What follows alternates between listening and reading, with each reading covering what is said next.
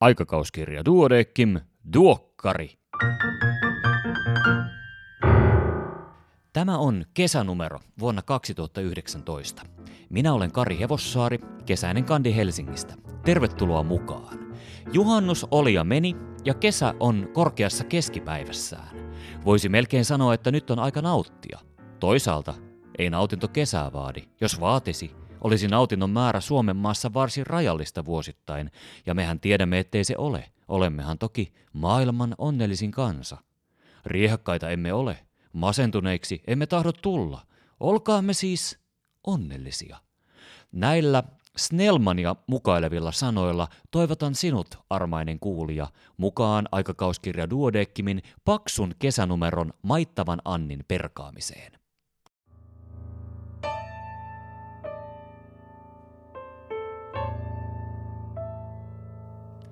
Pääkirjoituksia on kesän suurnumeron kunniaksi peräti neljä kappaletta. Tässä hyvin lyhyesti niistä kaikista. Pitkittyneen polypoottisen sivuontelotulehduksen lääkehoito kehittyy. Sivuontelotulehdus pitkittyessään jaetaan kahteen alatyyppiin, joista tämä pääkirjoitus käsittelee muotoa, jossa potilaan nenän limakalvoilla esiintyy polyyppejä. Viime vuosina on opittu paremmin ymmärtämään tautimuodon tulehduksellisia mekanismeja. Virtsatieinfektioiden aiheuttajien mikrobilääkeresistenssin lisääntyminen on haaste kliinikoille ja lääkevalvontajärjestelmille. Laajakirjoista beta-laktamaasia eli ESBL tuottavia bakteereita löytyy yhä useammalta myös Suomessa.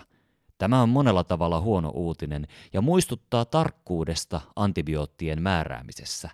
Ei turhia kuureja, mahdollisimman kapeakirjoisia lääkkeitä ja oikean mittaisia hoitoaikoja. Lasten psykoosilääkkeiden käyttö lisääntyy, mutta lääkehoidon seuranta ei pysy perässä. Miten hoidat turvallisesti?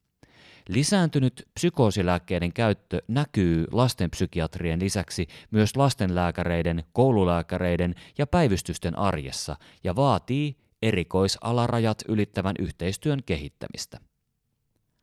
Rintaimplanttilymfooma. Rintaimplantteihin liittyvästä syöpäriskistä kirjoitettiin valtamedioissa näkyvästi alkuvuodesta.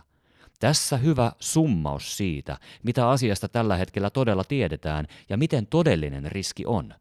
Oireileva rinta on syytä tutkia aina, oli potilaalla implantit eli ei.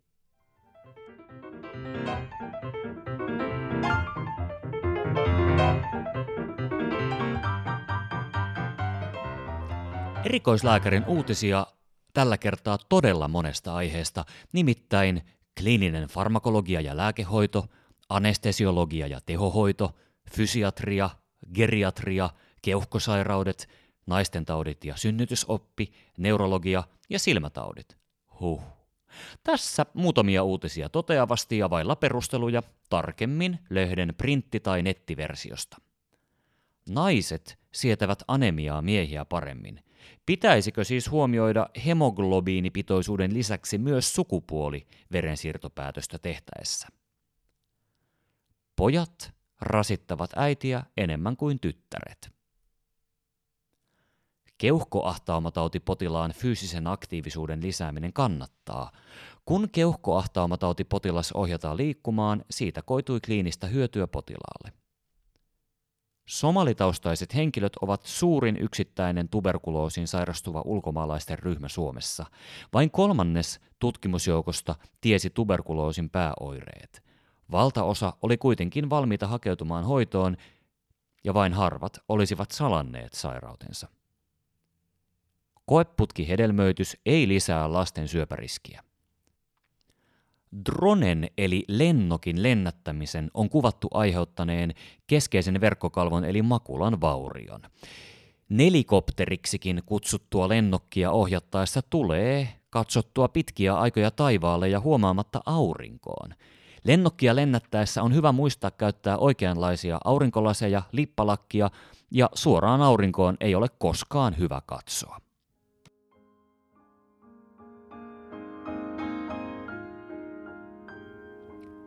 Katsausartikkelit. Pääkohtia lyhyesti kaikista ja pidempi syventyminen onkin tällä kertaa Näin tutkin artikkeliin nimittäin. Miten tutkitaan potilaan tahatonta laihtumista? Suun mukosiitti. Mukosiitiksi kutsutaan syöpähoitojen aiheuttamaa limakalvovauriota suun ja nielun limakalvoilla sekä maha-suolikanavassa. Sen ehkäisy ja hoito perustuvat hyvään suuhygieniaan ja limakalvojen huuhteluun. Suun, nielun ja koko suoliston vaikea mukosiitti altistaa vajaaravitsemukselle ja syöpähoitojen keskeytymiselle. Liikunta ja syömishäiriöt. Liikunnalla on paljon suotuisia terveysvaikutuksia. Kuitenkin tietyt liikuntalajit, joissa kehonpaino voi vaikuttaa liikuntasuorituksen onnistumiseen, saattavat lisätä syömishäiriön sairastumisen riskiä. Voimakas kilpailuhenkisyys, perfektionismi ja ongelmat tunteiden säätelyssä voivat altistaa liikkujan sairastumiselle.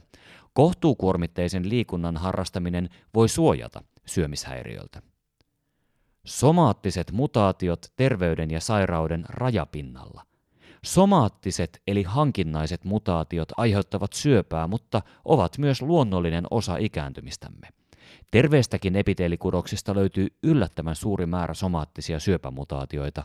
Lähivuosina saanemme myös lisätietoa näiden mutaatioiden merkityksestä kroonisen tulehduksen ja mahdollisesti muidenkin sairauksien laukaisijoina ja ylläpitäjinä alkoholiongelmat ja masennus.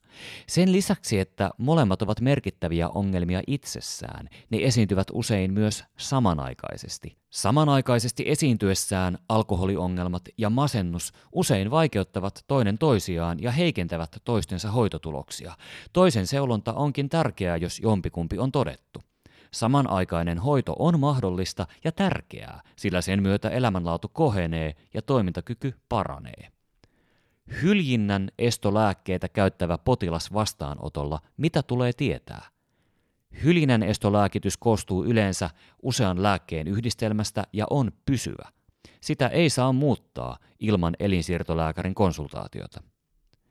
Potilaan veren ennakoiva hoito. Potilaan veren ennakoiva hoito eli Patient Blood Management eli PBM on monialainen hoitostrategia, jonka avulla pyritään välttämään tarpeettomat verensiirrot ja siten parantamaan potilaan ennustetta. Vaikka PBM on syntynyt tarpeesta rajoittaa kirurgisten potilaiden punasolusiirtoja, se käsittää nykyisin soveltuvin osin kaikki potilasryhmät ja kaikki verivalmisteet. Useimmissa potilasryhmissä verensiirto on tarpeeton, kun veren hemoglobiinipitoisuus on yli 70 tai 80. Alkuperäistutkimus, hoitosuosituksen vaikutus selkäkipupotilaiden röntgenkuvausten määrään. Tuloksista. Käypähoito suosituksen muuttuminen ei yksinään vaikuttanut merkitsevästi hoitokäytäntöön – mutta hoitosuosituksen vieminen hoidon porrastusohjeisiin ja radiologian yksiköiden toimintaohjeisiin erikoissairaanhoidossa ja perusterveydenhuollossa vähensi merkitsevästi Lannerangan kuvantamistutkimuksia.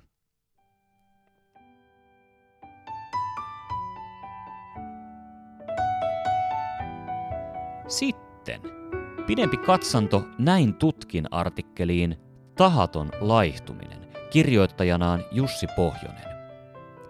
Vaikka yhteiskunta yleisesti ottaen lihoo ja enemmistölle tahattomat painonmuutokset tapahtuvat ylöspäin, on joukossa myös niitä, jotka laihtuvat tahtomattaan.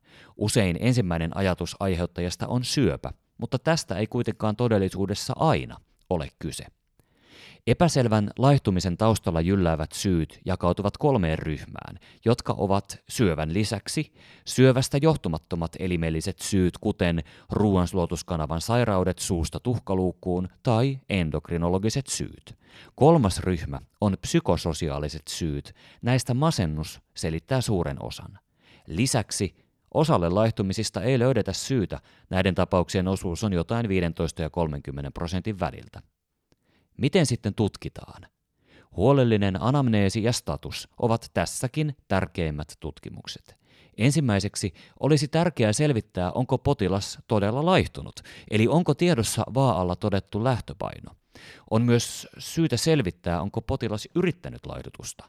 Jos potilas on haaveillut laihdutuksesta jo vuosia, mutta ei ole siinä aiemmin onnistunut ja nyt vailla mitään uusia metodeita paino onkin lähtenyt laskuun, on hälytyskellojen syytä soida.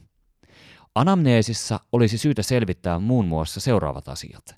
Laihtumisen kesto, mahdolliset liitännäisoireet kuten väsymys, kuumeilu, yöhikoilu, suolen toiminnan muutokset, kutina.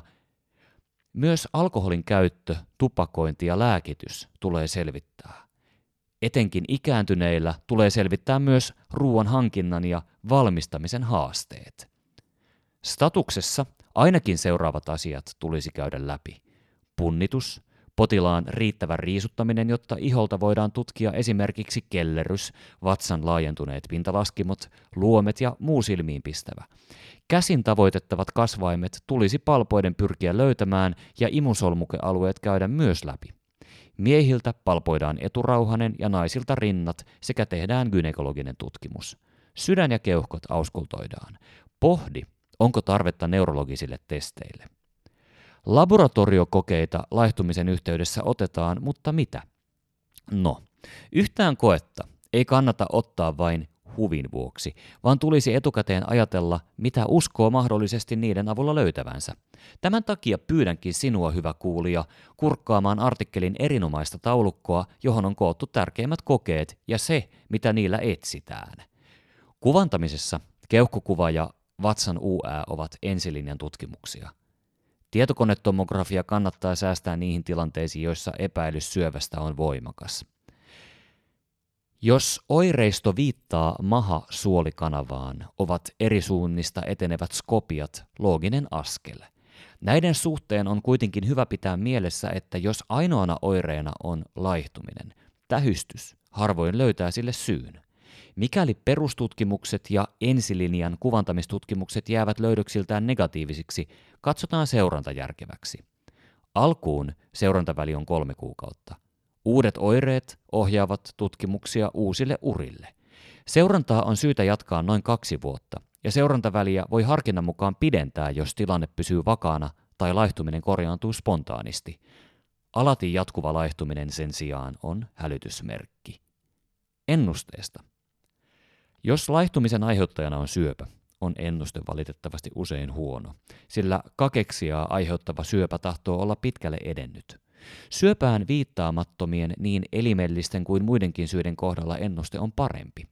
Kuolleisuus puolen vuoden seurannassa on 5 prosentin luokkaa. Tahaton laihtuminen tarjoaa hoitavalle lääkärille mielekkään haasteen. Syyn selvittämisessä totunnaiset lääkärin taidot ovat keskeisessä roolissa, eivätkä suuntaamattomat tutkimukset auta kliinikkoa.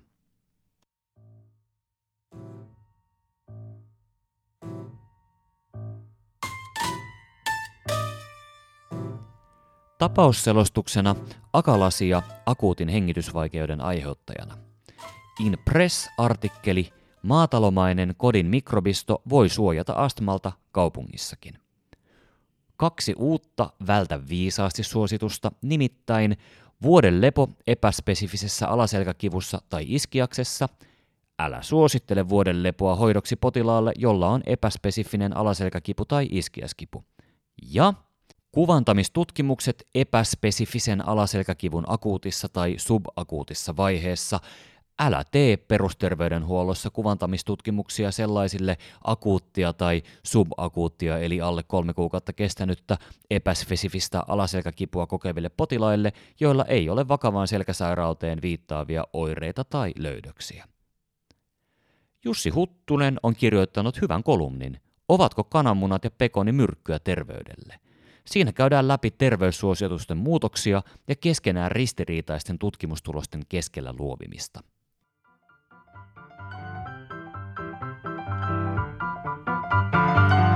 Kiitos kun kuuntelit.